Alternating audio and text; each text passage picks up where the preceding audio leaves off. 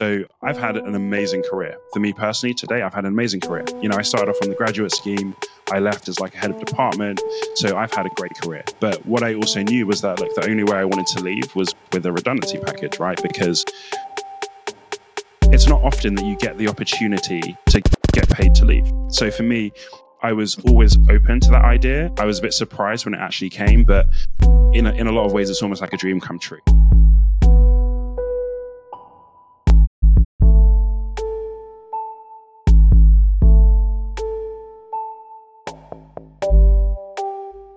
Hello and welcome back to Authentic on Air with Bruce Alexander.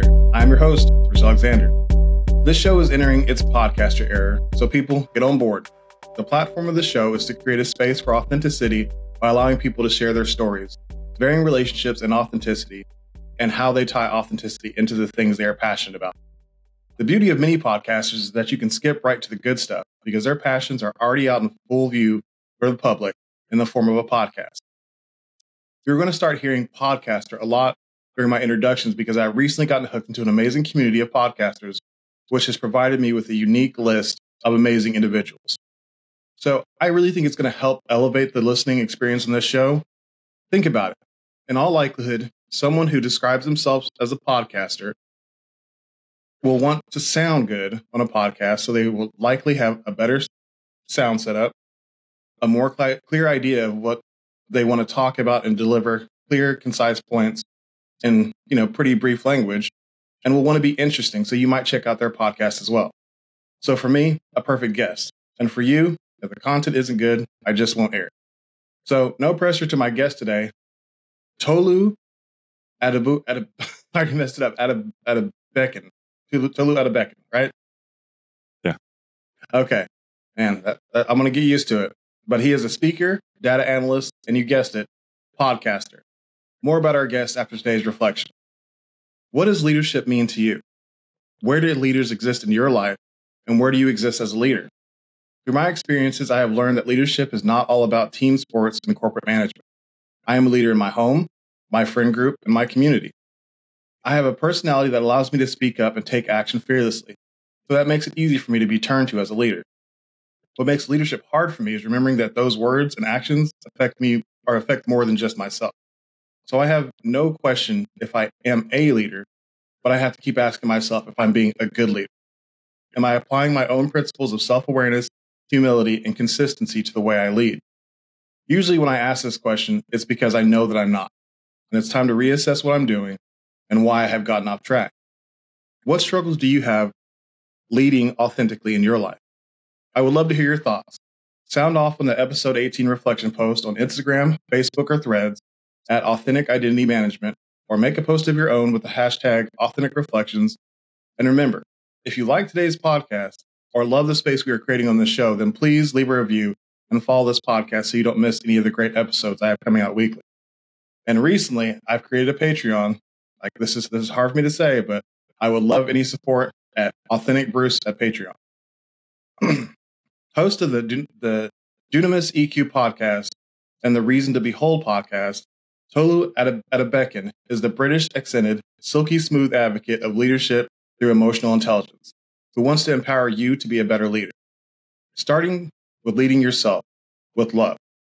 I'm very excited to dig into Tolu's story because A, I could listen to him read the phone book. B, I read him as a very genuine person, and we all know those are my favorite types of people. And C, he is promoting something I believe deeply in. And that is what I call leading with your heart and what he calls EQ, the emotional quotient. He is doing work that I find especially important because I have had so much experience with, with leadership with a negative EQ. He is currently navigating what he calls fun employment as he was fairly recently made redundant in his full time position. Let's get into it with live from London, Tolu Adebeke. Welcome, Tolu.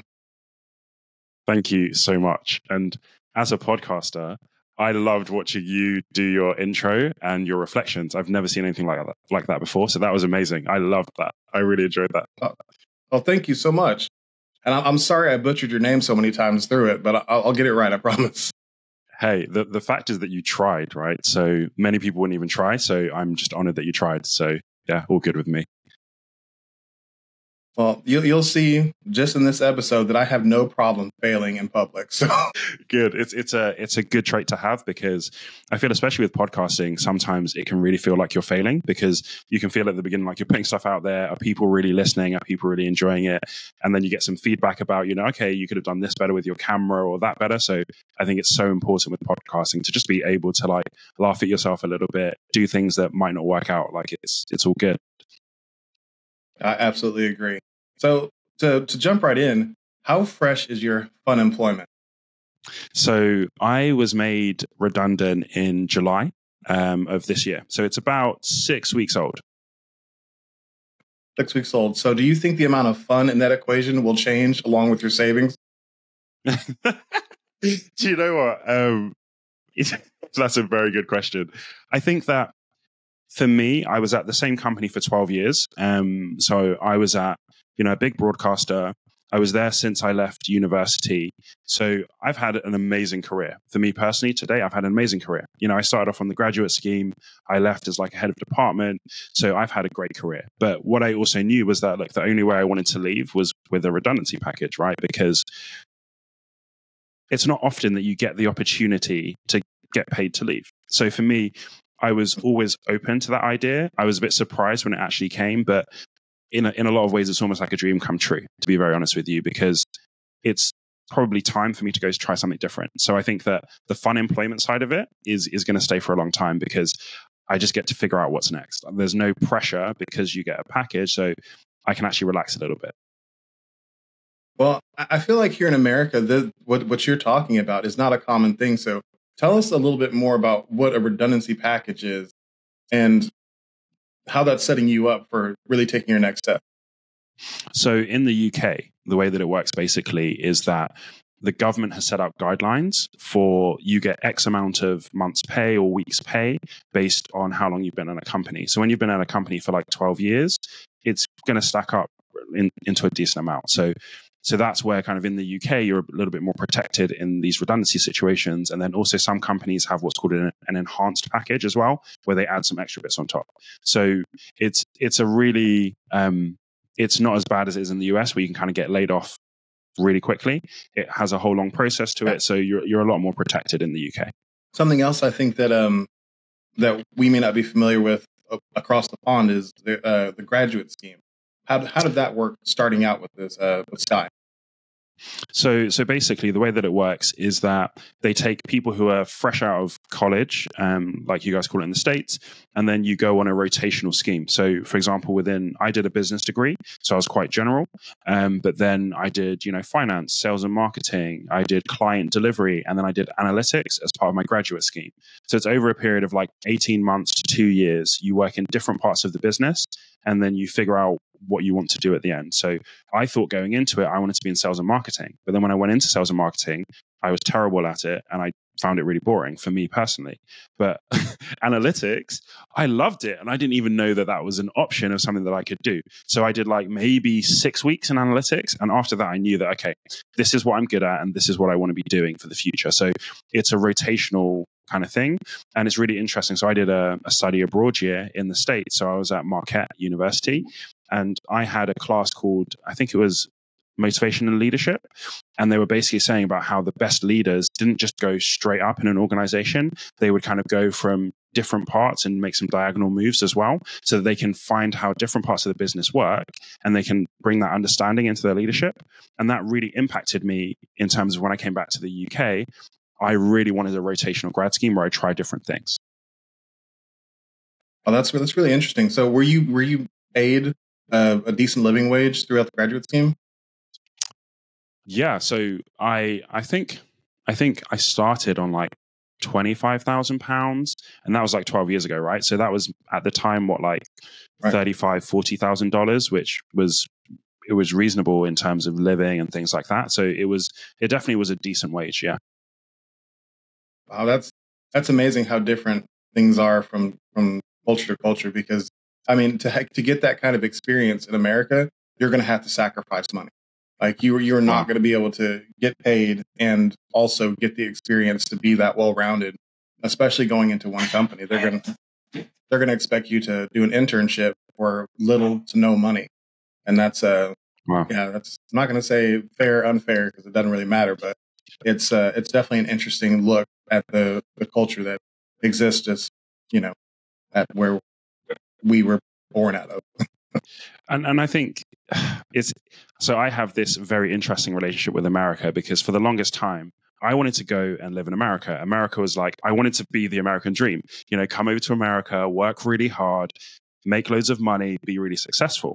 What I found was that even stuff like um, what we call annual leave or you call PTO, right, like pay time off, we get a standard 25 days for the year, right? In America, it averages something like 10, 40, yeah, right? And then where I worked, you earn a, a, year's a day's worth of holiday for every year that you work there. So when I left, I I was getting like 30 days of holiday every year plus my bank holidays. Right. So these were some of the things when I was like, I would love to go to America, but like the working culture in some ways is quite tough.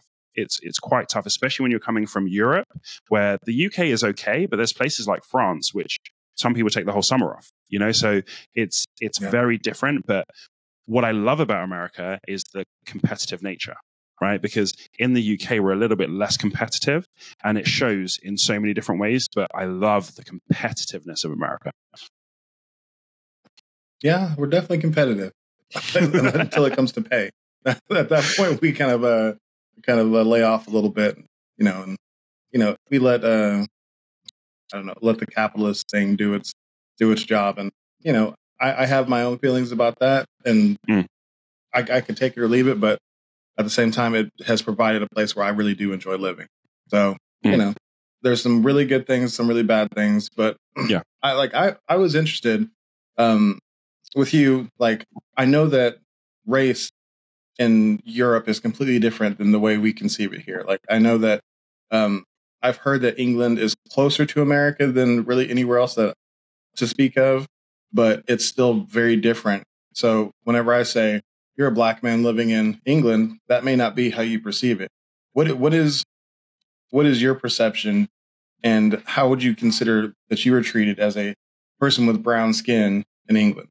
That's a really interesting question. So I think for context, right? So I was actually born in Nigeria and I came over to the UK when I was about two years old. So, funnily enough, both of my parents separately were born in the UK when their parents were here studying, and then lived in Nigeria when they were growing up, right? So, they grew up in Nigeria, but they had British passports and everything like that. And I came from a place where, you know, maybe 10, 15 years before we came to the UK, you could spend Nigerian money in England. So, pound and the naira are like tied. You know, our economy was good.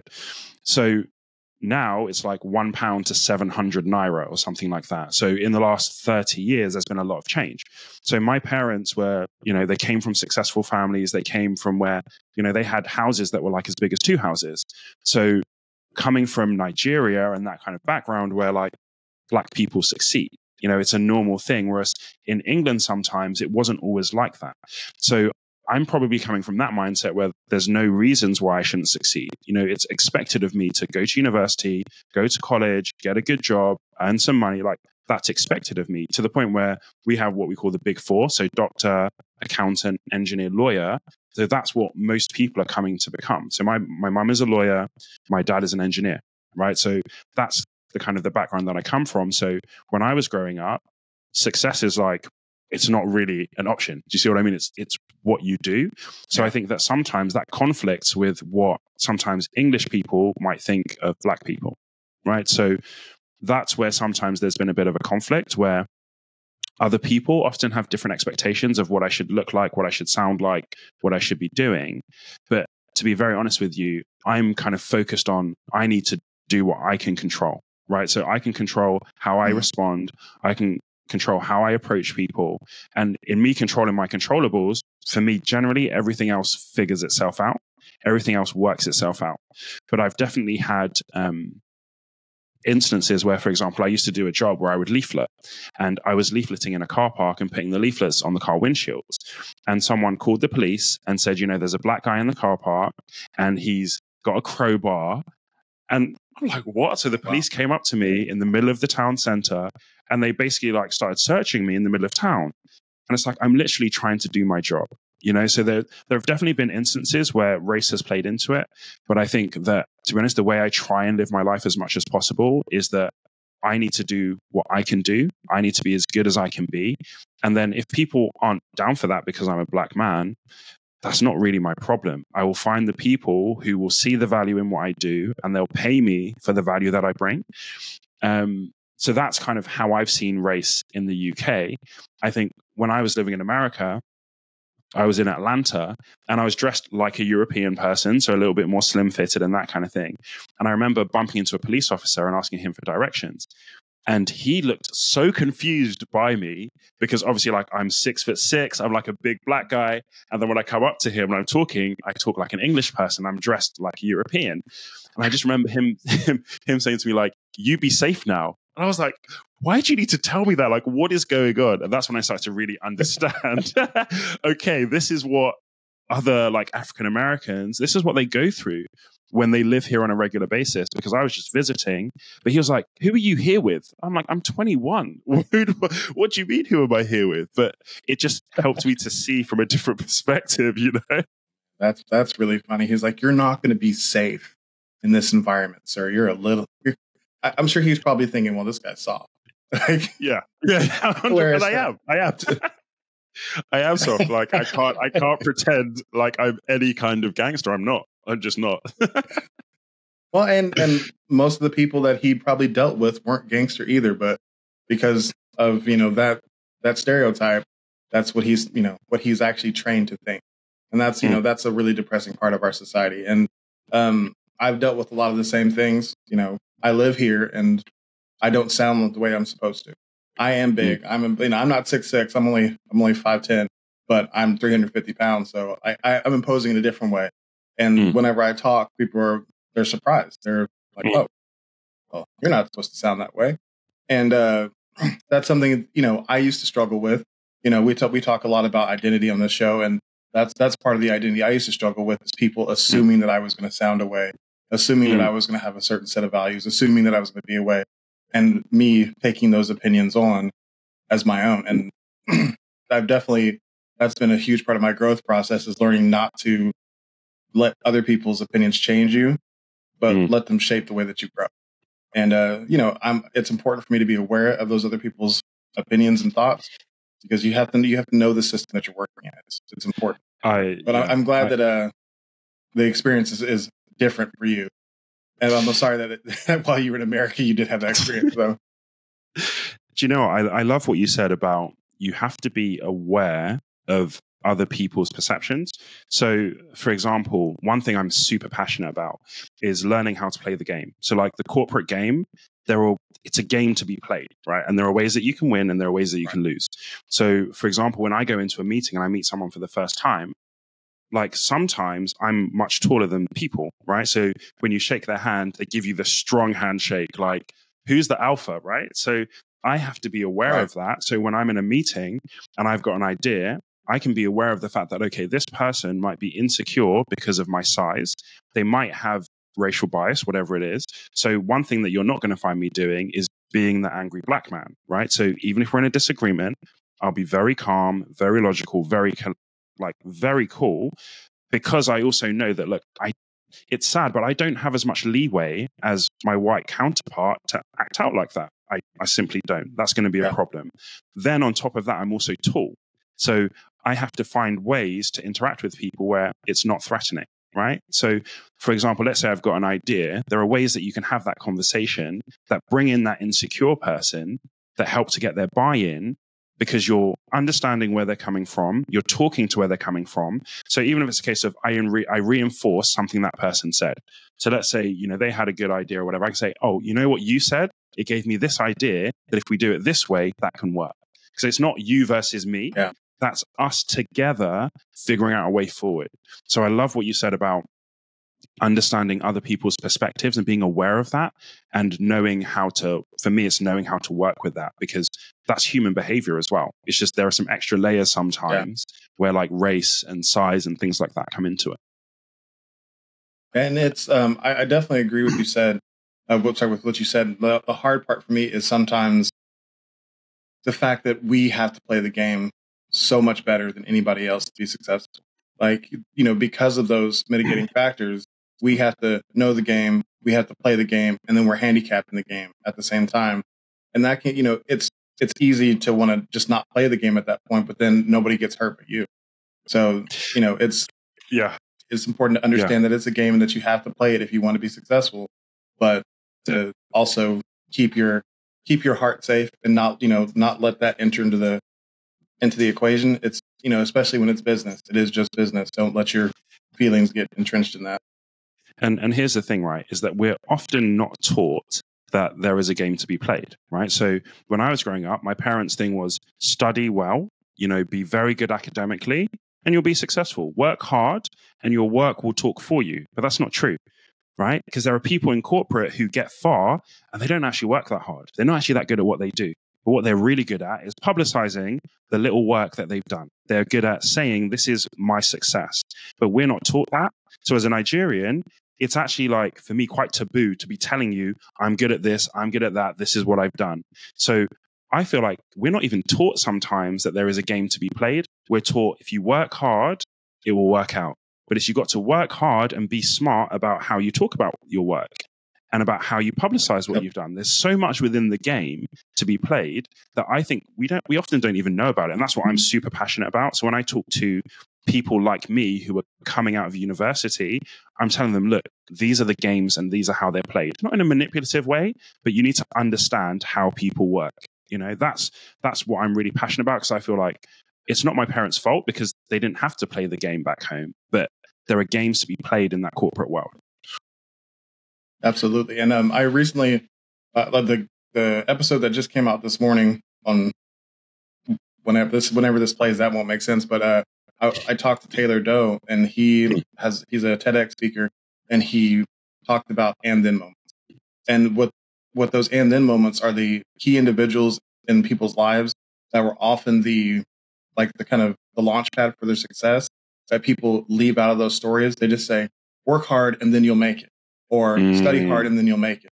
And in mm. that and then, it's work hard and then you'll make a connection with, and that person yeah. will know somebody who and yeah. there's all there's all these like little hidden you know uh, hacks to the game that help level you up that are not as easily accessible to people who look like us if you you know if you happen to look different often you're automatically accepted into circles where those and then moments happen much more often to much higher degrees of success mm. you know even with a, hmm. a great and then moment for me where somebody was like hey i know this person let me connect you it's not necessarily going to be a successful connection because they're going to meet me and I look like me and they look like them.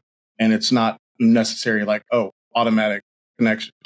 Whereas to, if you're, you know, Caucasian, it is often a very different outcome. Do you, do you know what? I feel like from both sides, sometimes we feel like we're not going to have that much in common, right? So I've had, so I was part of a diversity network at work, right? And one of the things that they were saying is, look, I don't like football. I don't like this, I don't like that. And this is what all the white guys at work are talking about. And my thing was like, I don't like football either. So, like soccer, sorry for Americans. So, like, I don't like those things either. Yeah. I don't like soccer. I don't like golf. I don't like any of those things that they're talking about, but I can still find common ground. So I feel like sometimes both sides go into it thinking, I'm not going to be able to connect with this person. And I feel like that's where, as humans, sometimes we really miss out because, you know, the, the Caucasian side is saying, well, they're so different from me. I don't know how to connect the our side is saying the same thing, and then we miss each other in the middle. It's actually like humans are a lot more similar than they are different. So I just feel like sometimes we miss a trick with that from both sides, you know?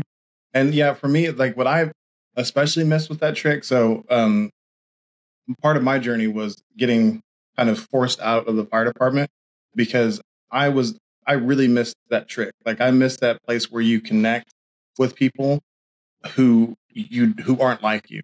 And so part of that for me was ADHD and unable or being unable to filter through all these things, I mean, these things that I thought were un- uninteresting to get to see that there are people that likely have something uh, in common with me and find that common ground.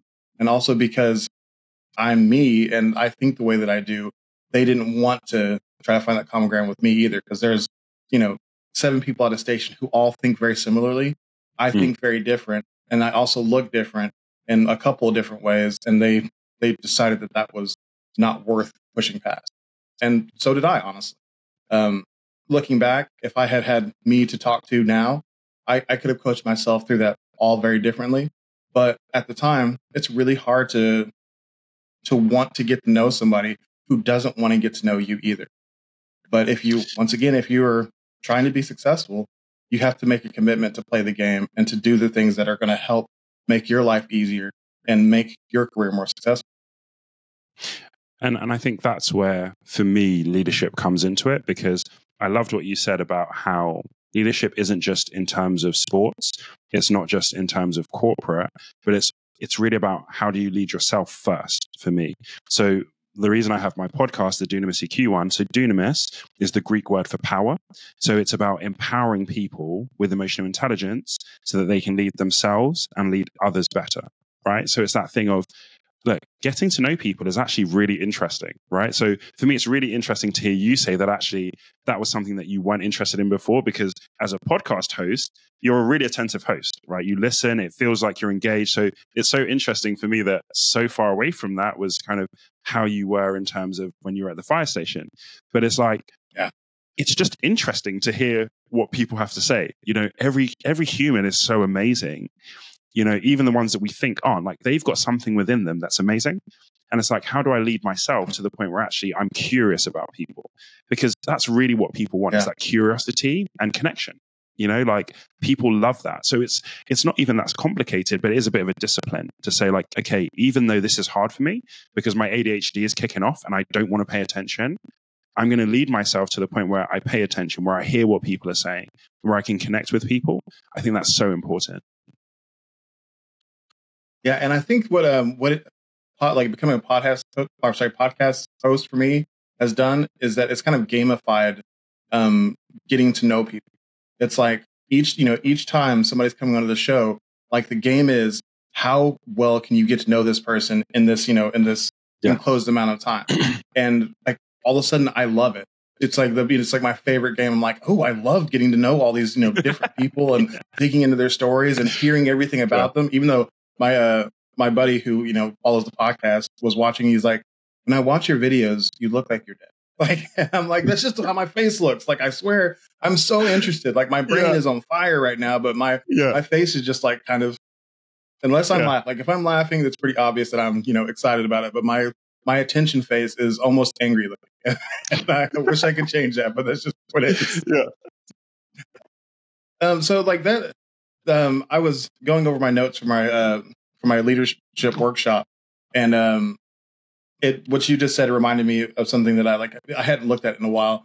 And looking at it, I one of the uh, the key tenets of my leadership style, authentic leadership, is to assume that everybody on your team is a stronger link to the chain than you are. Just work mm. off that assumption until they prove mm. you wrong. Like, yeah. get like assume that you are the one who needs to get stronger especially if you're leading that team, you need to get better at utilizing their skills rather than tell people that they need to do this better, they need to do that better. Assume that everybody has something in them that there's a reason why they're here. And uh, yeah. that, that's something that I like. I dealt with a lot. Is that I got hired on the fire department as a reason, for a reason. Like people saw something in me, but the thing that they saw in me was was really officer material. Like I'm a really good thinker. Like solving problems is something that I'm really great at. And I'm also mm. really good at talking through things. In the fire department, your first three years, there is nothing about that that involves thinking. They do not want you, they don't want your thoughts. They don't, you, you haven't been on this job long enough to think about that. And that, that was so hard for me. I couldn't stop thinking. But mm. they assumed that because I, I didn't have that much experience, I didn't have anything to bring to the table. And I think that, I think that's a mistake. I think that if somebody hired somebody and they put them on your team, they're likely, you know, at least smart enough to have some idea of what your team needs. And you should you should just trust in that fact because they're there anyways. Try to make the best of it and find out what that thing is that they offer to the team, and then utilize mm. it. Mm. You know, if they're a good thinker, don't tell them to shut up. Tell them to mm. like, oh yeah, what do you think about this? Even if you don't let them implement their thoughts all the time, like have them thinking about things, and all of a sudden you might hear that one thing that cracks, you know, cracks a case you've been working on for a long time. Exactly. Exactly. Hey there, authentic audience. I really hope you are enjoying this fantastic conversation with the Podfather, Tolu Adebekun. Make sure to rate and review the episode and hit that follow button right now so you don't miss the extra special episode coming out next week. Episode 19 Best Friends for Life Maintaining Your Identity Through Lifelong Friendship with Marilyn and Latricia is my first forte into the group interview format. I'm not going to lie, I was terrified. Thankfully, the host duo of the Marvelous Mystic Muggles podcast was so generous and understanding as I navigated this new format. What happened was incredibly impactful. Episode 19 is an ADHD fantasy. We cut through all of the BS and immediately jumped into the deepest waters and stayed there. We visited many different pools, but we stayed in the deep end. And I really think you are going to enjoy it. Don't miss it. And now back to our regularly scheduled programming. Bye, everyone. I think that even if someone is a bad thinker, at least hear what they have to say. Like, what's the harm in hearing a suggestion yeah. that someone has? Because I think sometimes it's the people with the least experience that can see things fresh, right? So, for yes, example, absolutely. the last team that I led, I it was with a tool that I'm not that good at, right? But I had a team of people who were way better at that tool than me. But where I could add value is that because I don't know all the ins and outs of the tool, I can ask questions that might seem stupid, but then people think about it and go, actually, no, that is possible. This is how we can do that. But because I don't, I don't have all the experience, I can actually ask some really fresh questions that can lead to something new. Because when you're experienced, you just do things the way it's always been done because that's what experience tells you to do. But actually, when you're not experienced, you can say, oh, what about this? Could we do that? Is this possible? So I feel like even if someone is a terrible thinker, you know, everybody deserves to at least be heard. You know, at least to hear out what they have yeah. to say, go through it properly and figure out if it's something to do or not. I don't think it's fair to just shut people up because you think they're not experienced. That's how you get stuck Absolutely. in the past. Yep, one hundred percent. So, um, I want I want to go back to this uh, redundancy thing just a little bit because, like, as I was looking at your career, um, yeah. well, it's more about the fact that you had done everything right. You'd, you know, you built yourself up through this company through rising above the ranks, trying out different things, you know, making yourself well rounded and reaching, uh, you know, a pretty high degree of success. Does leaving that job, once again, this is, this might be an American mode of thought, which we make our careers a large part of our, our identity. Like, you know, whenever I left the fire department, it was very difficult for me still is difficult sometimes because that was who I was. I was a firefighter. I was a public educator. And defining myself now, it's hard to say that's what I did. That was a, you know, a great time in my career. Now I'm a stay-at-home dad. I'm a, you know, a coach.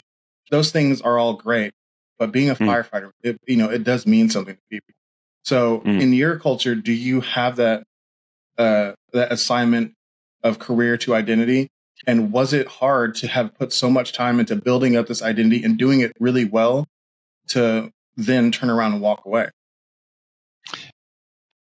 So I think in the UK, it's very similar in terms of when you first meet people, it's like, you know, what's your name and what do you do? So there is definitely that link between, you know, the jobs that we do and our identity. I think that I've been on a really interesting journey because so I'm Christian and I've grown up as a Christian my whole life. And I feel like my parents have always taught us, even in terms of I'm not a Nigerian first, I'm not British first. First, I'm a Christian. So that's what really grounds me in terms of my values, my identity, and who I am. I think that I also used to be like a semi-professional basketball player, right? And because I'm six foot six, everybody would always ask me, "So, do you play basketball?" And I was like, "Yeah, yeah, yeah I play a bit." Da, da, da, da, da. So that was actually probably more of my more my identity than necessarily my work because that for me was kind of a bigger thing. And then there was a period of time where like I was playing for a really good team. I was just starting to like crack the rotation in terms of getting on the court more because I was on the bench and I was so deep on the bench that it was it was so dark down there, right? Because I wanted to play in in a good league in a good team and I'm not that good at basketball. I'm tall, I work hard, but talent wise, I'm not that talented. And I was just starting to crack the rotation. And then I felt like God was leading me to leave the basketball team. And I'm like, why? Everything is good. You know, I'm just about to start playing more. I mean, everything was great. But I felt like it had to happen at that time to decouple my identity a little bit from being a basketball player. So now when people ask me, like, Mm. oh, do you play basketball? It's not like, yeah, yeah, I play for this team. It's like, no, I used to play basketball, but I, I don't anymore. So I think that going through that helped me a little bit in terms of decoupling my identity from things like work or sports and being in a place where now I'm actually quite comfortable to know that actually I had a great 12 years at, at Sky, but now it's time to do something else. And I can actually let that go comfortably because it's not all that I am, you know? You said something really interesting that uh, that rung really true to me is that you felt like you had to make a change because God was like leading you to uncouple your identity from basketball. Um, like you know, we talked about this a little bit. Like I'm not the most religious person in the entire world, but I believe strongly that there's a higher power, and sometimes he or she they speak to your life and kind of give you guidance.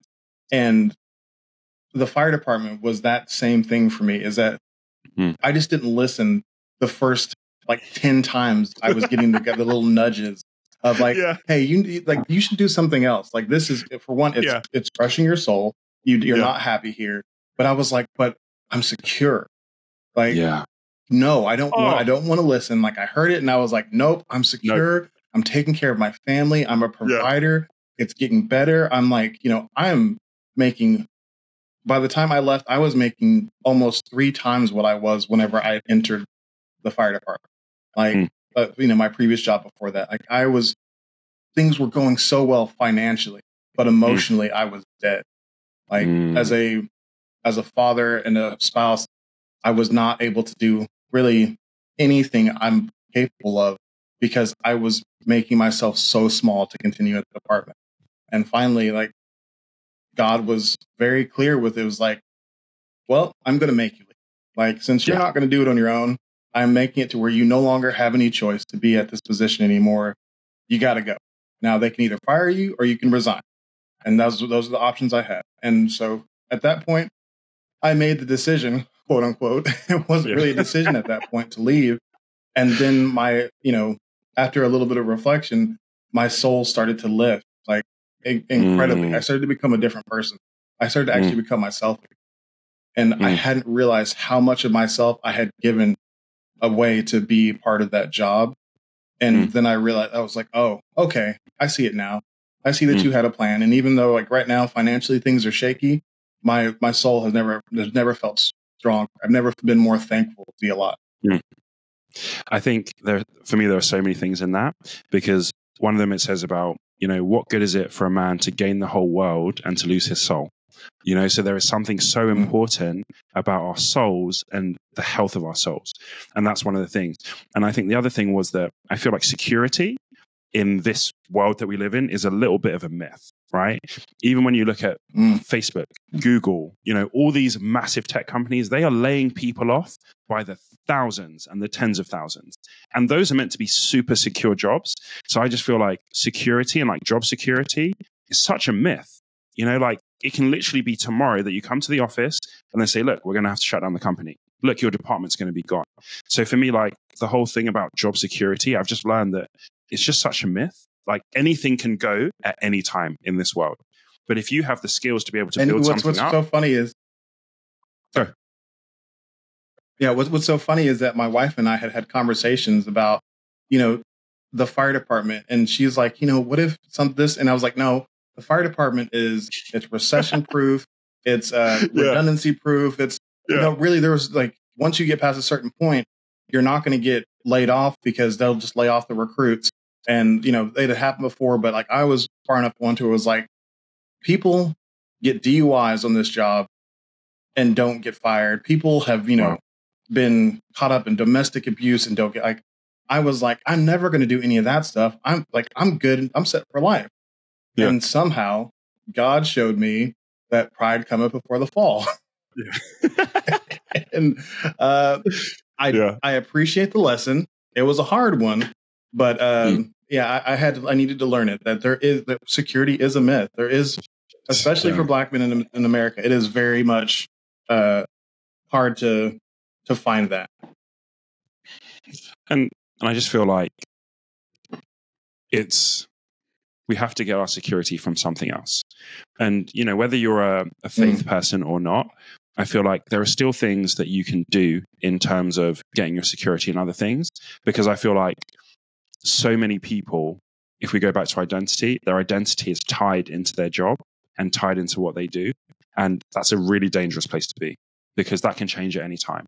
You know, you could be really in favor with your boss at the moment, your boss could leave and have a new person who doesn't value you. So I really feel like we yeah. all need to do that that searching, say like, okay, what what is my identity really in? What is my confidence in? What is my security in? Because I can't trust another person for my security. And that's where I'm a big fan of people doing their own thing, building their own businesses, you know, having their own side hustles, because at least that's not really dependent on someone else you know that you can do the things that you need to do to make that work. Whereas for me personally, like I'm a faith person. So for me, like no matter what is happening out here, I still know that God is my security. God is my identity. That's where that comes from for me. Yeah. And you know, and I and I think that that ties back into authenticity as well, is that if you are depending on something that is outside of yourself to to help you sleep at night, like that's for one, it's terrifying and it's never really secure. But also, you're mm. not really being true to yourself. You're you're not. You're. I mean, the, the honest truth is, you don't feel secure. That's why you're trying to, you know, hang on to this other thing to be to find security. And I, you know, I feel like uh, religion can be something that you can internalize in a way where you can you can find that inside yourself. But whenever it's like your job or you know the fact that I play this sport or I'm good at this thing, mm. it whenever things get tough, that's not you're not going to be able to fall back on that. But if you are being be real enough. and you're saying like either either I don't feel secure, like that's you know that's where I'm at is like there is I I don't feel secure and that's that's my security is that I know that I'm not going to have that security long term mm. and be and I'm okay with that now. Mm. I know that there are going to be ups and downs and I'm okay with that now. Mm. And that's that's something that is like that provides security in knowing that there's going to be unknowns and there's going to be changes and things are going to be up and down. Like, oh, that's just always going to happen. Okay, let's just move cool. forward. Yeah. So, so, um, as a podcaster, I have a list of fears I have to face every now and again. What if nobody listens? What if they listen and they don't like it? What if listeners don't like me? What if I put out a bad episode and lose all the progress and momentum I've built? Those are just a few examples. What fears do you have that you face before you hop on the mic and hit record? Do you know what? I feel like with podcasting, it's a it's very like a it's a bit of a flow state for me where like I really mm-hmm. enjoy podcasting, right? I enjoy meeting new people, having new conversations. And I think that maybe because I come from a sporting background where you have to go out there and play in front of loads of people, often people who don't like you. So when you go and play at an, at an away game. People are calling out your name, cussing out your mum. There's all sorts of like in your face right there and then people that don't like you. So maybe because I've come from that kind of background, for me, like jumping on a on a call with a with a, another human who wants to be there, for me, I'm kind of like, this is great. You know, even if it goes really badly, we do it again. So I think with podcasting, I don't know if I really if I really feel much fear for that, if that makes sense. For me, it's just uh, like I'm yeah. meeting cool people, having cool conversations. If the worst comes to the worst, I just need to ask a good question and that will open up a whole conversation because they're here to talk to me. You know, I'm I don't have to entertain anybody. Yeah. I just have to ask good questions. So I think that's probably my my mindset with podcasting. I think what I'm what I'm trying to be better at is the promotion and the, you know, growing the show and that kind of thing. But I think that's what it is actually. YouTube will humble you it will humble you. Absolutely.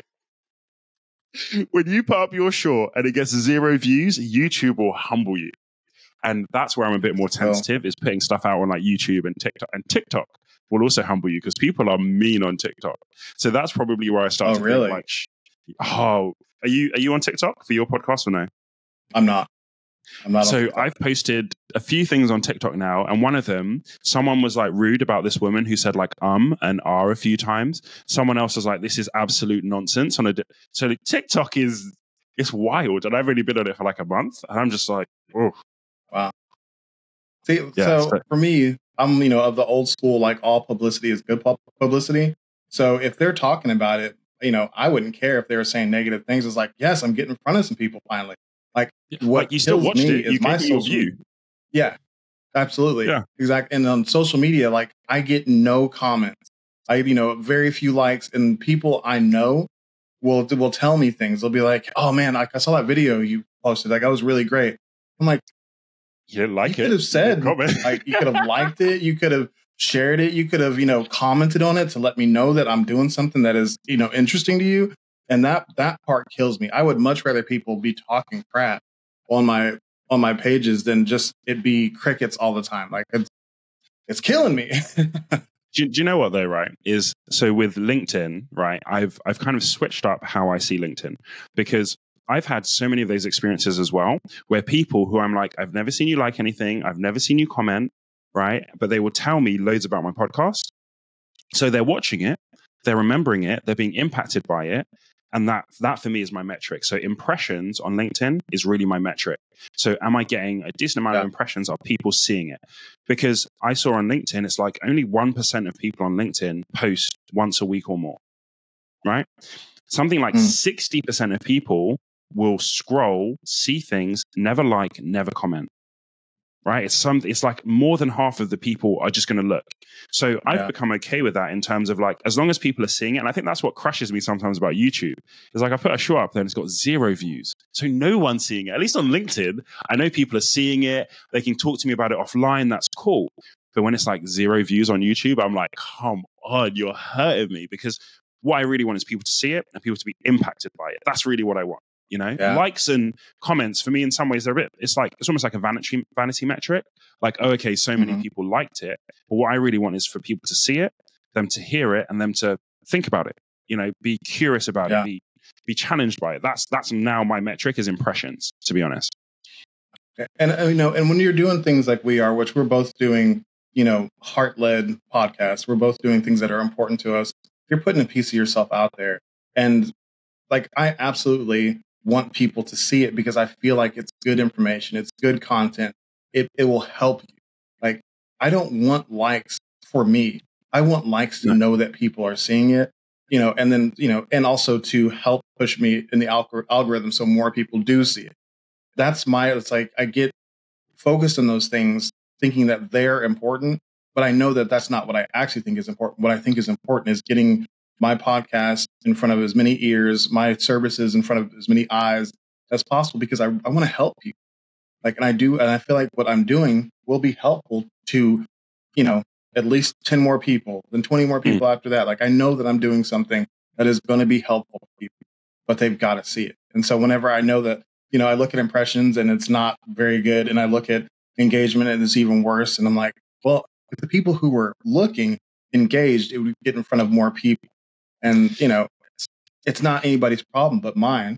You know, I'm, I'm working on getting better at that stuff. You gave me some tips on how to engage better on LinkedIn and get more people on, on a, on that aspect. And I'm going to work on that as well because it is a good space for me. It's just, I tried Yeah. it for, you know, like two weeks and I was like, "Oh, nothing. Like I'm not getting in front of anybody and I'm not getting any engagement. And mm-hmm. I also don't, I don't love the platform.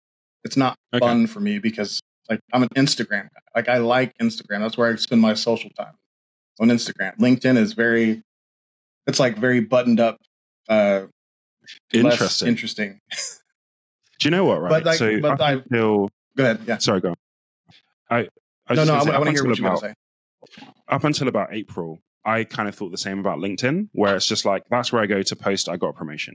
That's where I go to post a new picture of my headshot. What I found now with LinkedIn is it's much more of a social network for business. So you will have people who are posting about going to buy Jordans from some guy on the beach, for example. There's way more social stuff on there. And I feel like LinkedIn is a lot more of an encouraging place because you've got lots of people who want to be better, lots of people who want to achieve in whatever it is that they're doing. So I found quite a shift with LinkedIn in terms of, okay, this is, it's actually a very different place now. And I think that people like to support something that's already doing well, right? So Yeah. if your post already had 100 likes, people are more likely to like it. So it's this weird, like human psychology thing of people love to back the successful person. So what we almost have to do is keep going past all the no success to the point where there's something that happens and then it starts to snowball. And then what you'll see is you'll post something random that's nonsense. Everyone will be liking it because that's what they now do with your content. So it's just like you just have to keep going, keep building, keep plugging away, and you will get there. Like I have a friend who he's been on YouTube on and off for years, and now he's taken it seriously. He's posted four, five, six, seven times a day, and now he's got to a thousand followers, uh, subscribers on on YouTube. Oh wow! Just because, yeah, and he gets no views all the time. And he's saying to me, "Dude, just stick through the no views, keep going." But I'm taking it personally sometimes, you know, and that's that's what mm. I'm working on. Is I'm just going to put it out there anyway. I'm going to try and figure out why I get no views, but I can't take it personally. And it's the same thing with LinkedIn. You've just got to keep putting your stuff out there, keep engaging with people, keep connecting, and it, it, it has to come. It will come. What about podcast metrics? Do you uh, do you pay attention to them at all? So for the the Reasons To Behold podcast that I do, which is a faith based podcast, that one we look at metrics once or twice a year, right? Because I don't want the numbers to become so important that I'm doing that for the numbers. And that one we've deliberately said, look, we're going to try and just be faithful with it, not look at the numbers all the time and see how that goes. With my Dunamis EQ podcast, I look at the numbers more because I'm trying to understand am I putting good titles? Am I doing these things well? Like, are my videos actually resonating? So I, I, do look at those numbers, and I'm a data guy. I come from a data background, so numbers are fascinating for me. Um, and then the podcast that I host for a company called Tick Talent, that's always looking at the numbers, right? Because that's a company based podcast as well. So for those two podcasts, yeah, we look at the numbers. Um, but for the Christian one, I we, I can't tell you how many listens they get right now. We look like once a year. Wow. So as a as a tech guy, podcast metrics must drive you nuts because it's so hard to actually get all the data in one yeah. place. Like is is that Yeah. I mean, it's got to kill you. It's it's very frustrating. I think it's symptomatic of the fact that podcasting is still crazily early in terms of you don't have all the stuff around it to make it really easy even when we started the Christian podcast like three years ago, we had to get someone else to help us to upload them to whatever distributor because it was really hard to do. You had to be quite techie to mm. really do it. Um, but now, you know, you can go on Anchor, do it real easy. It's so much easier. Things like Riverside, like it's so much more accessible now, but it's still early. We're still not really at full maturity for podcasting yet. Yeah. Um, I, uh, my last episode I recorded was with Kaylin Bree, who's also a podcast host. And I talked to her and I was like, So why are you just on Spotify? She said, Yeah. And I was like, Why? And she was like, I couldn't, I, I tried to post an Apple podcast and I think you had to pay money or something. And I was like, No, I don't think that's no, correct. And she's free. like, I couldn't figure it out. And it, it, it can't, there is a little bit of a barrier to entry to getting on all the, all the platforms because I mean, I don't like for me, I'm ADHD. So this was a hit or miss thing where either I was going to like this process enough to where I was going to hyper focus, do the mm. deep dive research, and figure out how to do mm. every part of it. Luckily, that's what happened, and so I was like, I knew how to like I, I'm on every different uh, platform that I know exists because I was like, I was on it. And then I, you know, heard her talk about this, and I was like, yeah, I guess it was a little bit of a struggle whenever I learned about the RSS feed and how you have to, you know, oh, come on into certain different podcatchers and you know the the web crawlers, like all this different stuff. And I was like, I'm going to help you out with that. Like, like, let me just help you. It's not that hard once you understand what to do. Let me help yeah. you because in this in this podcasting game, I've heard nothing but as podcasting grows, it's better for everybody. Like, exactly. and I want to I want to continue to carry that kind of community on. I want to encourage that. Like people at the top of the podcast game, like Joe Rogan, are constantly trying to help others out and put other people on. I want to start that before I'm big. I want to, you know, I want yeah. people to say like, whenever I, you know, blow up, they're like, I remember when he helped me do this. Yeah. And then they did talk about me in a positive light. So yeah. And and I feel like it costs us very little. So like for example, I've got on my website like people are starting to ask me similar questions about podcasting. So I've got on my website literally this is a list of equipment that you can get. This is how you can, you know, make life easy for yourself. You can batch record, you can do this. And it's just like, it doesn't cost me anything to put that up on my website. You know, it's going to help people yeah. when I can't actually help them. So, like, I agree with you. For me, it's like, how do I amplify other people's voices? Because I'm not competing with you. You know, like, there is more than enough room for all of us to have podcasts. It's it's not a competition in that way. And as much as I love being competitive, I love I love collaborative competition. You know, so we can train together, yeah. get better together, and then we go kill it. You know, that's the that's what yeah, I really want from all of this stuff. So I'm more than happy to help anybody that I can in terms of yeah, help you to get your podcast up there, hundred percent. Yeah, and it's and it's really funny because it's like podcasting can be so niche that you know if you're if you're doing a podcast well, you have a specific a specific hook. You know, mine is authenticity and you know how it affects everybody's life. So I've got like a lot, a lot of different people in it. So somebody will come on my show and part of my audience will be their audience, but they have a show that's like all women.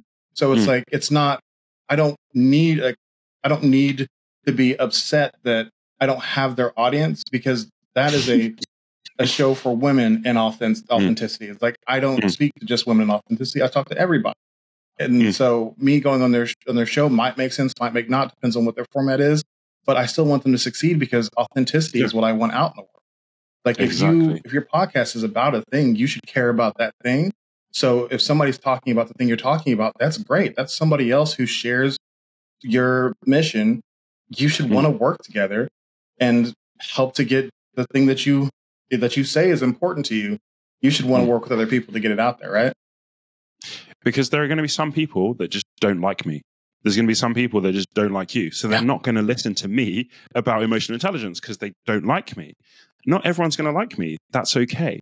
But like you said, if I want emotional intelligence to be a big thing, to be understood by everybody, I'm going to have to amplify someone else's voices who they do like because I'm not for everybody. And that's really okay. I have a problem believing that though. Man, you're just I'm telling you, your voice. I don't know if you've been told this before. It's like I, I literally, I want to start putting you on at bedtime and just like, oh, that's nice. like, Maybe that's my niche. Listen to me before you go to bed, and I'll help. You. Yeah, you, you should start doing bedtime stories. So, uh, like, just to bring it back around to some like some of the anxieties you talked about, how yours is more of the the reaching out to other people. What about in life? So you're you're married. Do you have kids yet? No, not yet. Okay, so um, do you have those like real? I mean, the, all fears are real. I'm sorry, that's not the right word. These the deep, almost uh, soul crushing fears that you sometimes ignore and want to pretend like don't happen. are. I, I feel like being a, a, a top tier athlete kind of gets rid of some of that. Like you you could get used to being so uh, used to the pressure that it becomes fuel, and that's not something that non good athletes ever really get to experience? Um, so I think, I think for me, so when I was younger, my so I had three sisters, and my youngest sister passed when she was like eighteen. So I think for me that puts so much into perspective. To be honest with you, because that is literally like the worst thing that can happen to someone. So I feel like everything else that you go through in life, for me personally, like unless I actually die off the back of it, it's not it's not something to be afraid of, if that makes sense. So I feel like that's yeah. really shifted my perspective on a lot of things, even in terms of like being afraid of this or being afraid of that. It's kind of like I'm probably not going to die you know and if i do die then that's a whole other thing to deal with anyway you know like i'm not really going to be here for the consequence mm. so that for me i think takes a lot of a lot of the fear out of things for me i think. So it's just i think for me it's more like making sure that i take care of my body because she passed through um like a blood clot that went to her her heart and then exploded or to her lungs. I don't remember yeah. exactly or i don't really know. But it's like that's really more what I kind of think about now is like, okay, I need to make sure that I know what's going on in my body more than anything else because I think she went to the doctors and things like that and they didn't really do you know they didn't do the right tests they didn't do the right things and then that's kind of the end result so for me it's just made me a bit more like pushy with the doctors like no you need to check every single thing everything that i've asked you for like i want mm. the scans for it because they kind of and this is this is one of the things that we talk about in terms of the US versus the UK, right? So in the UK, we've got this thing called the NHS, which is the National Health Service, and that's like free healthcare for everybody, which is paid for by taxes. In the mm-hmm. US, you guys have started with, I think it's called Medicaid. Is that right? Um, which is meant yeah, to be something similar. Thing, but Sorry, nothing is anywhere close to universal health. So nothing we have is anywhere close to universal health care. okay, no, we're no, we're nowhere close to that. but but I think you guys started on that journey. And when I was living in the states, I had I had like private healthcare, and a problem that I was having in the UK when I was in the states, they gave me all the scans, and then within like a week, I'd had surgery because my shoulder was so badly messed up. But in the UK, they said, "Oh, you're just growing; your shoulder will be fine." And that was on the NHS. They wouldn't give me my scans. They wouldn't do any of that stuff. In the US, they gave me my scans. They said, Your shoulder is so broken, it will never heal. You have to have surgery and I had it in the space of like a week. So the NHS is great as a safety blanket in terms of okay, you've been hit by a car, you need an ambulance. In America, you're going to pay for the ambulance, but in the UK, you don't. But for certain things, like yeah. with my sister, there were definitely things where if she'd had private healthcare, she would have got a scan. She would have got, you know, different things that would have showed what was going on. And there would have been a better chance of her not going through what happened. So yeah, that's mm. where I think it affects me the most is like now with like health stuff, I'm like really pushy. I'm like, no, you need to check everything. And I'm going to have private healthcare and I'm going to make sure that I can do everything I can do to know what's going on. Yeah, I've recently adopted the the two word brand of confident coward. Like I'm I'm very confident in saying the fact that I'm scared of a lot of things. Like, you know, I, I have a fear of not succeeding. I have a fear of you know, of people not liking me and, you know, whatever it is, I've got the, all these different things I'm afraid of.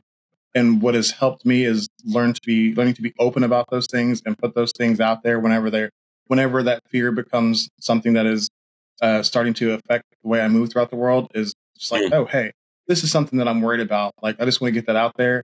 And then that removes it off my, like that confidence to share that thing is what has helped me be able to remove it off of the table as a, as an actual really effective fear. So that's that's why I asked that question. Is that I really like to give people the space to get that that thing that might affect the conversation from going to where it could be if it's on the table. You know, that's yeah. I just I just find that sharing that that deep thought. It's like, ooh, that's man, that I think's kind of heavy. Yeah, it's this, and then all of a sudden the the conversation just takes a whole different turn because all it's like, oh yeah, I feel that too. That's something that you know we have in common. Blah blah blah yeah, I just I, I like to have that conversation whenever it comes up. I think I'm really intrigued by that. So, is it that saying what it is kind of gives you a bit of freedom, or how does how does that work in yes. terms of? Yeah, so that's what it is. Okay, okay. Yeah, it's it's 100 percent that. It's the it's trusting myself and trusting that I am good enough by putting that out, being being completely real and honest about who I am, what I'm dealing with at the time, whatever it is, just being being true to myself allows me to accept myself. And whenever whenever I accept wow. myself and you know give other people the, the the opportunity to accept me, then I feel like I feel like I'm loving the real me. Not I'm loving yes. this version of me that my parents told me I should be, not loving the, you know, the firefighter me, not loving the, you know, the black man America tells me should be. I'm loving my actual self because I'm mm. I'm being real. Like I'm hmm. actually mm. putting myself out there, not this guarded version that's, you know, protected from all these other things by dishonesty. Once again, that gives me the protection of knowing that there's uncertainty. Like I'm putting myself out there, not knowing how you're going to react, but it doesn't matter because what mm. I can control is being genuine to myself. And it hmm. has made a huge difference in how I interact with other people because hmm. I spent a lot of time in my life like trying to people please and become the thing that I thought others wanted. And I was I wasn't any good at it, and it took me a long time to realize that people could see right through it. So if they can already yeah. see through it, I'm already wearing my emotions on my shoulder. I'm already, you know, coming off as not like them because I'm trying too hard. I just decided to stop trying to be something else and just be mm. myself. And mm. I hmm. found more acceptance in that in myself and in others It doesn't always people don't always like me. They're not always going to accept me that way, but that's okay because I was honest. And that makes me feel much better with myself. I think for me where I've been really trying to practice that is in terms of like faith, because I feel like in a lot of ways Christians get quite a bad rep in terms of being like judgmental, you know, intolerant, those kind of things. So I think I used to be quite tentative even though faith is a really important thing to me, it's a massive part of my life. I would be quite hesitant to even say, for example, like, you know, one of my podcasts is a Christian podcast. So I think that's where over the last probably like few years, I've really been trying to consciously, like, because that's a big part of who I am. You know, I do that podcast every week. So it's like bringing that to the forefront in conversations and when I meet new people, that's been something that I've definitely been working on in trying in terms of trying to bring my full self because that's such a big part of who I am. And I, I definitely encourage that in anybody and everybody is if you have something that's a big part of your life, like mm. don't force it on other people, but don't hide it from them either. Like especially yeah. whenever it's a natural part of the conversation, people like to steer away from things that they're afraid that other others aren't going to accept, even whenever it's a, the logical place for the conversation to go. And at that point, somebody who's being genuine is going to start to feel off about you. Like they're going to, you know, if they're being genuine and they're being, you know, authentic with themselves, and you are trying to steer this conversation away from this thing that's a huge part of you because you're afraid to share it, they're mm. gonna they're gonna know. It's like, oh, that was weird. And then at that point, that's whenever a relationship starts to branch into something different that that it, being honest could have turned it into a great friendship or a possible like authentic relationship. And instead, for me, that's where it would always branch off into, yeah, I'm probably not gonna talk to this guy or like yeah this guy's not going to be my good friend because like it's it's so interesting. So i've had two instances in probably the past three weeks where one of them was as part of getting made redundant you get i got outplacement support so i get a coach to help me find my next role. And i was talking to him about you know the fact that i have a christian podcast and he was like okay well because you've been able to say that i can say this. And so we had an amazing conversation about faith you know he's a christian as well. He's it's really important to him. It just opened up that conversation. Um, and then there was another guy who i was talking to for another podcast and he mentioned that he's a man of faith right? And because he's mentioned it i felt even mm-hmm. more comfortable to open up in terms of what i'm doing because that's the other thing in a professional setting i sometimes wonder like how acceptable is it? You know how okay is that when i'm representing a company or something like that to bring my personal beliefs into it. So it's just this really interesting thing of I've never seen it not open up more of a conversation, whether good or bad, you know? Yeah. Mostly good. I and then for it. me, that thing has been ADHD has been like the real thing. It's like whenever I mention that, all of a sudden, like I realize that the people that I like the most are also struggling with that. And they're like, oh man, yeah, me too. And I'm like, oh, really? And it's like, that's, that's why we probably click so well is that we both struggle with this thing. And, you know, as soon as we, you know, jump that hurdle, now like we just get tighter and tighter and tighter because that's something that it's really hard to connect with somebody on a deep level without exposing that part of yourself. Mm. Because, you know, my mind really does work differently than other, pe- other people's. And whenever I'm jumping directly into the deep stuff in your life, that seems weird if you don't understand that like my filter is pretty non-existent. Like, you know, my, my executive functioning says like, this is not socially appropriate. I know that up here, but back here, I'm like, let's just do it. like, let's just ask the question, you know, let's, let's get into your personal life. And all the people that I'm closest to are all, mm. they're all about that. Like we all mm. love to have deep conversations and we don't spend a lot of time talking about the weather. That's just how we get down. and you know that's such that's such a superpower because especially for a podcast it's like people want to hear the deep stuff right? And i think sometimes people are scared to yeah. get into the deep stuff but that's what we all want to hear. That's what we're all here for is that deep connection. I i completely agree. And that is what i you know what i agree is my superpower is the ability to for one go deep and help people kind of access those deep things but also to create a space where it feels safe to talk about that stuff. And mm. i didn't realize that. Like i've always been a people or a person that people have talked to about like deep stuff and i didn't realize that that's not how everybody's conversations went until like mm. i got much older and i started to realize like oh there's not always a space to talk about how you're really feeling mm. and that's just something that i always carried around with me and once i realized that that's what i was carrying around and what i was offering to people it helped me like develop as a person and then talk to my wife and she was like you know what would be good for that a podcast and it was like wow huh. Yeah. she was she was so clutch in that. I was like, I never considered that. She's like, I thought I told you that like two, a couple of years ago that you should do a podcast. And I was like, you might have, but I, I wasn't ready for it yet. and yeah, now now I'm ready for it, and I love it. Like I am absolutely just loving this process. Hmm. So, uh, thinking of your friends and colleagues, can you tell me a couple of ways that people describe you, both true and false? Oh. Um. So one false one that I heard was that like I'm mysterious. So I was just like me, like I'm a very open book. There's nothing mysterious about me. But someone, some like, and someone described it, and then a bunch of people were like, yeah, yeah, yeah, really true. And I'm like, okay, I don't accept that, but cool. Um, I think I'm people probably describe me as very like level. Like I don't get too high, don't get too low. Very level, very logical, um, and probably like very curious. Like I ask a lot of questions. So, what do you like? You know, you say you didn't accept that one. How do you act? Like, is that actually how you handle opinions? Do you actually? So, what I, what I've recently been telling people is that opinions are like clothes. Like, you know, somebody gives you a shirt and you try it on, and it's like it's not something that you have to wear. No. Like, if it doesn't fit, take it off. like, just take it off. Like, throw it in the dirty clothes. Yeah. Like, or get rid of it in the trash. Like, this one doesn't fit me. So, is that is that how you deal with them? yeah, I think I'm always open to hear feedback. So for me, it's like I would love to hear what people think about me. I'm very curious about what people hear think about me, but then I also just have to think about like how true is it?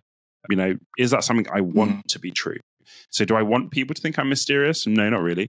So well, I don't know. Do I? I don't really know. But I just didn't. For me, it didn't fit. I was just like, I, I'm not. I'm very open. If you ask me questions, I'll answer all your questions. So, um, but yeah, I think it's really important to know who you are and who you want to be, and then decide if the things that people are assigning to you fit that or not. You know, and if they don't fit it, you know, if people are telling me all the time that I'm angry, then I need to maybe change something in how I'm coming across because why does why do so many people think that I'm angry? Um, Yeah. But yeah, I think you just have to be balanced with it and really assess: is it true? Is it not true? Is it situational? Is it not situational? Is there something I can do to change it, or is there not? So that that's kind of how I how I go with it. But I'm open to feedback. Yeah, and I, think it definitely uh, changes from uh, from scenario to scenario. You know, if you're in the workspace and you're you know leading a team, it's important that they not think certain things about you. So you have to take those those that feedback pretty seriously and not change per se, but implement the things that are able to see them as you truly are. You know, so if like people say that you're mean and you're not mean, have more conversations so they know that like me, like I have a resting you know bitch face. Like that's something that I that I deal with that people might like people have often thought I was a mean or unhappy person. That they just haven't talked. So that means I need to talk to that person more so they know that I'm not. I'm this is just how I look. Like this is just, you know, what I'm gonna look like. So uh yeah, and I and but then whenever you're dealing with the opinions of people who don't actually operate in your space, then I think it's really important to just be able to say, Oh, okay, and move on. You know, whether it's good or bad like this person Yeah. doesn't operate in my space so them saying that you know like oh i'm i'm this you know monster success at this or that like it doesn't actually affect how i move through the world so i, I shouldn't No. take that in and wear it as a badge of pride because it, you know that's going to falsely inflate your ego because they don't actually know anything about what you're doing and and I feel like this is something that I think about before I give feedback to other people. Is is this just an us thing or is this a wider thing? So, for example, you know, let's Mm. say that I shout at my wife, for example, right? I need to know that feedback because if I'm shouting at my wife, I'm probably going to shout at other people, right? So, is that feedback that's going to help me in other situations as well, or just between you and me? Because you might not like a certain word that I use, but if everybody else doesn't care about that word, I need to be mindful about that feedback in terms of, well, this is a Bruce thing. You know, Bruce doesn't like it when I use that word. So I know that with Bruce, for example, mm. I don't use the word, but it's not going to hurt me outside. But I feel like there are certain things that we do at home or at work that actually, when you do those things, it's never acceptable. And that's, to be honest, that's the feedback I Mhm. focus more on when I'm giving it to people. I'm thinking, okay, is this just a me thing? Is this just something that bugs me? Or do I see this happening in other situations and will it impact them? and then I try and you know give that feedback so that it can be helpful holistically and not just between you and I. And I, I think that goes that speaks a lot to your emotional quotient because taking the time to think like is this is this just me is this just you know putting yourself first like saying am i the problem with this with this issue that i have? Like i think that is you know that's something that i talk about in my leadership stuff but i think it's very indicative of a high emotional quotient is asking how you're affecting this opinion how you're affecting this decision taking yourself and you know looking at you first before you make a, a critique or a feedback on somebody else.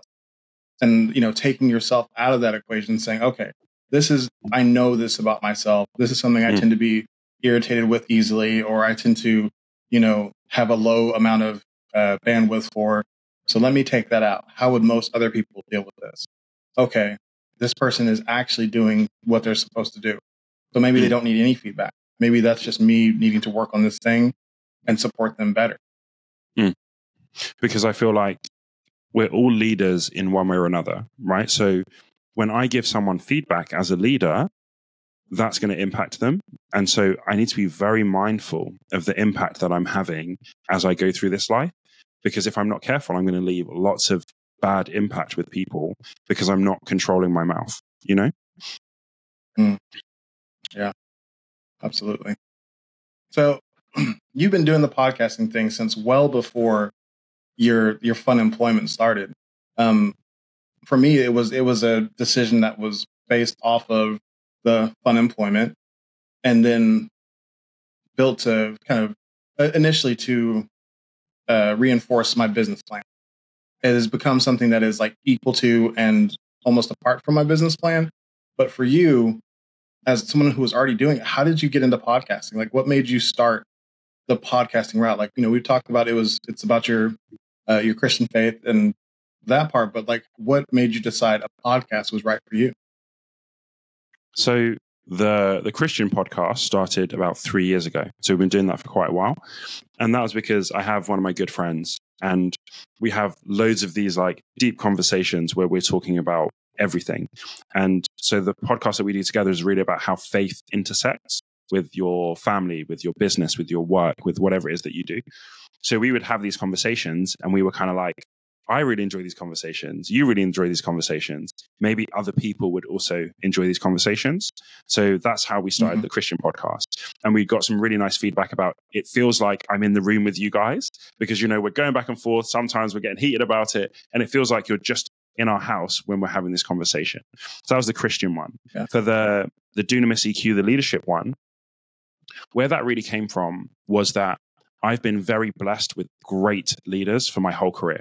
From day one, I've had leaders who have challenged me, who have told me, this is how you play the game. This is what you need to do. This is how you lead well but I've talked to so many people that have had terrible leaders. So what I wanted to do with the podcast was create a space where people could hear from people that lead well and they could take some of those tips, they could identify what good leadership looks like, what bad leadership looks like, go into their life, challenge the leaders that they have, you know, to be better.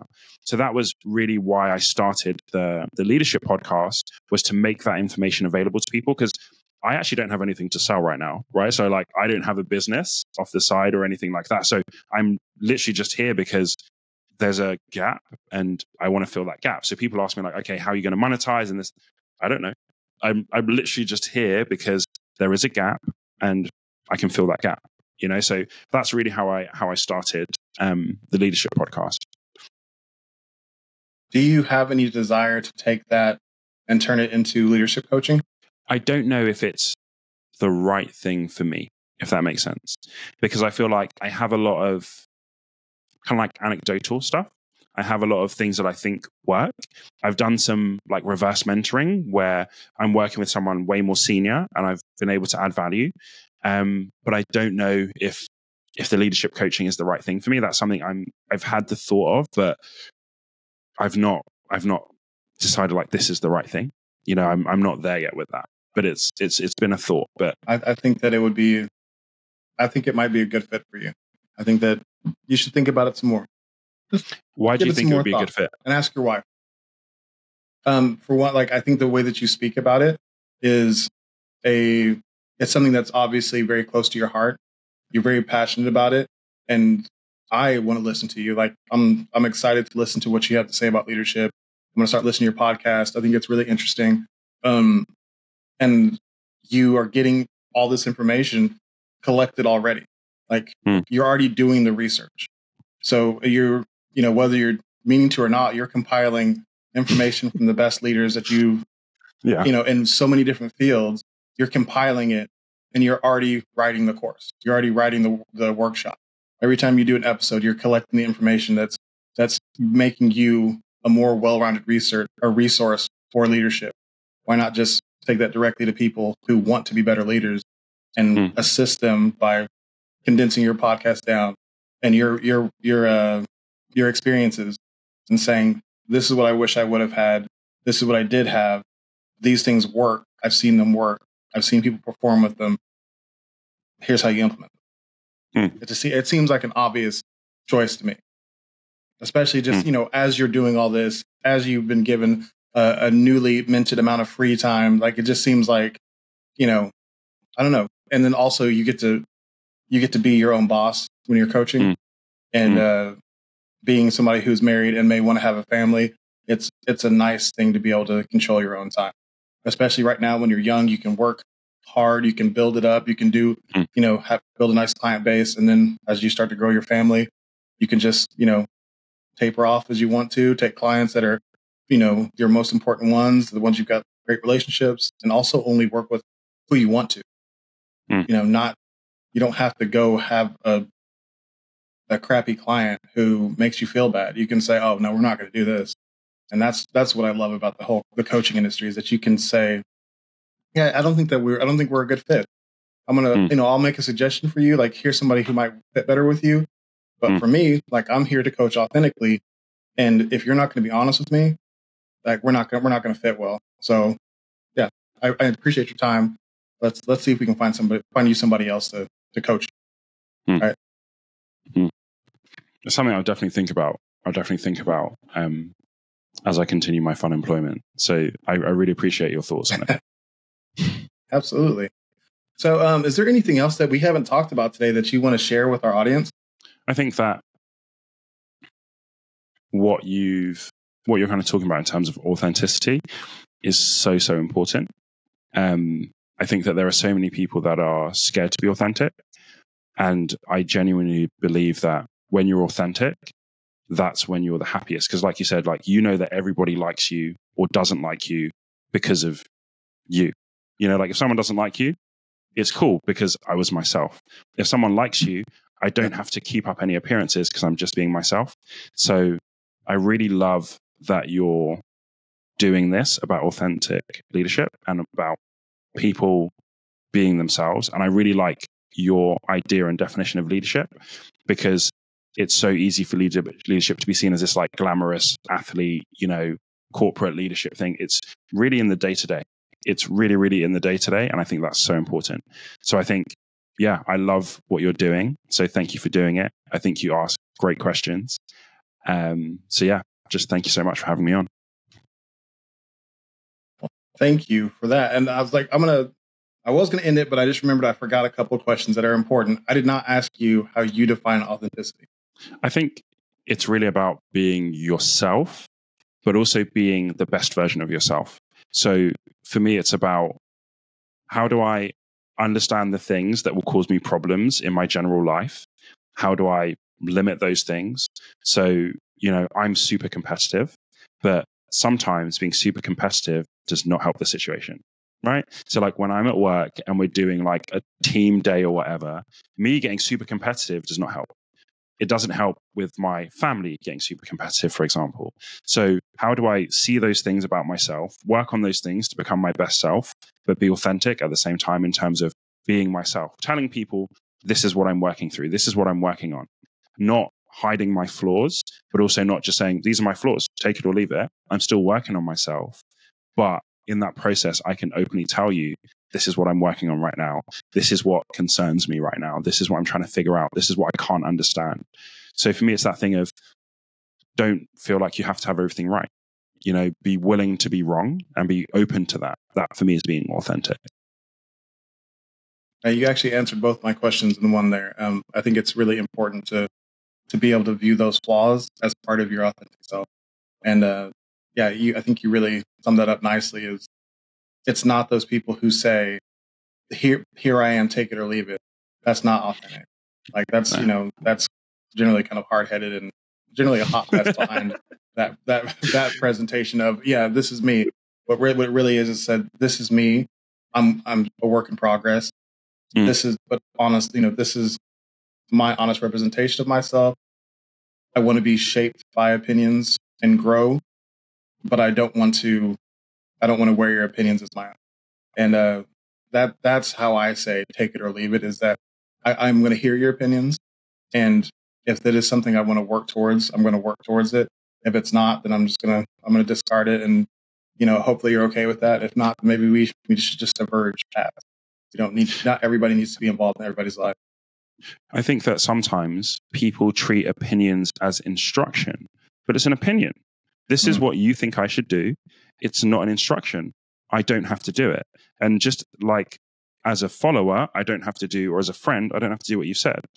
As a leader, just because I'm your leader doesn't mean that you have to do it, right? Doesn't mean that you have to take my opinion. It's an opinion, it's not an instruction. And I think that sometimes people get so caught up in that, whether it's with the kids or whatever it is. It's like, if you give me an instruction, tell me it's an instruction. But if you give me your opinion and I don't take it, that's okay.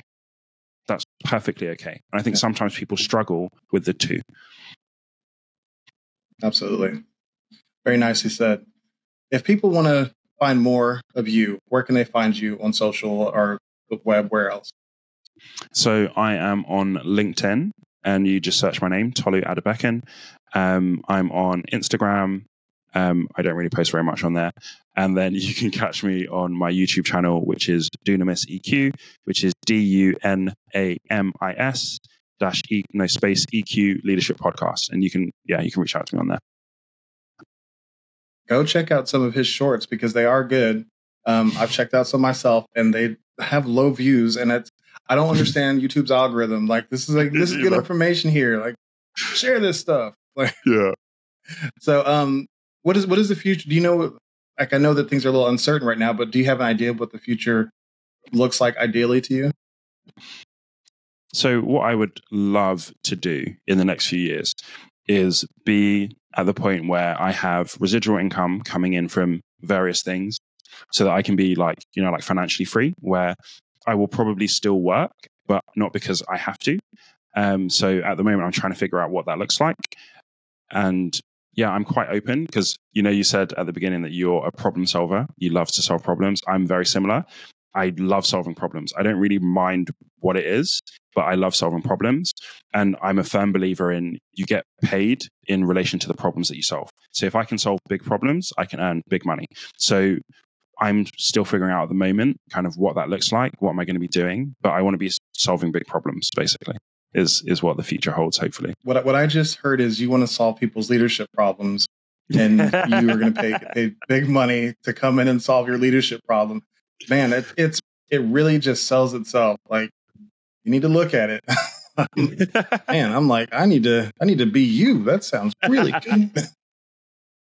Especially with all the connections you've got in the in the corporate industry over there. Like you you know big names. Like it's not like you would, you know, be going to the mom and pop grocery store to sell leadership. Like you know mm. people and the the people that you've gotten to come on your show, it's like you yeah, you've got some clout. So I, I would tap into those resources. You know, ask a couple of people who are who you trust, a couple mm. mentors, mm. and say, "What do you think about me doing this?" I bet you a lot of them mm. will say, "Yeah, that makes sense." I will. I will definitely look into it, and I think, firstly, thank you, thank you so much. I appreciate it, and I think what I would like to express as well is my gratitude to Sky, the company that I worked at for so long because I think that sometimes when you leave via redundancy, it can be quite like a bitter parting. But I honestly have just so much gratefulness for what Sky instilled in me, for the leaders that it gave me to follow, because a lot of who I am now is because I was in quite a competitive, high performance environment. And I've been able to meet some of the best people, you know, and having something like Sky on your on your CV, it, it definitely opens a lot of doors. So I like I know I've been made redundant, but like I'm super grateful. You know, like Sky is really where I grew up and it's just it's been amazing to me. Honestly, it's been so amazing to me. So I can't I can't thank Sky enough for taking a chance on me because I was coming out of university. I didn't have any qualifications like that in terms of experience. Um, I just had my degree, but yeah, they took a chance on me, and I've always been grateful for that. So even though I've been made redundant, like there are no bad feelings. I'm genuinely so grateful. You know. Absolutely, that's, that's very cool. Well, thank you for coming on the show today. This has been uh, absolutely amazing. Like top notch interview. Like I really enjoyed this. I hope you did as well. I loved it. I really, really loved it. So thank you so much for having me on. And I'm looking forward to listening back actually. So thank you. Yeah.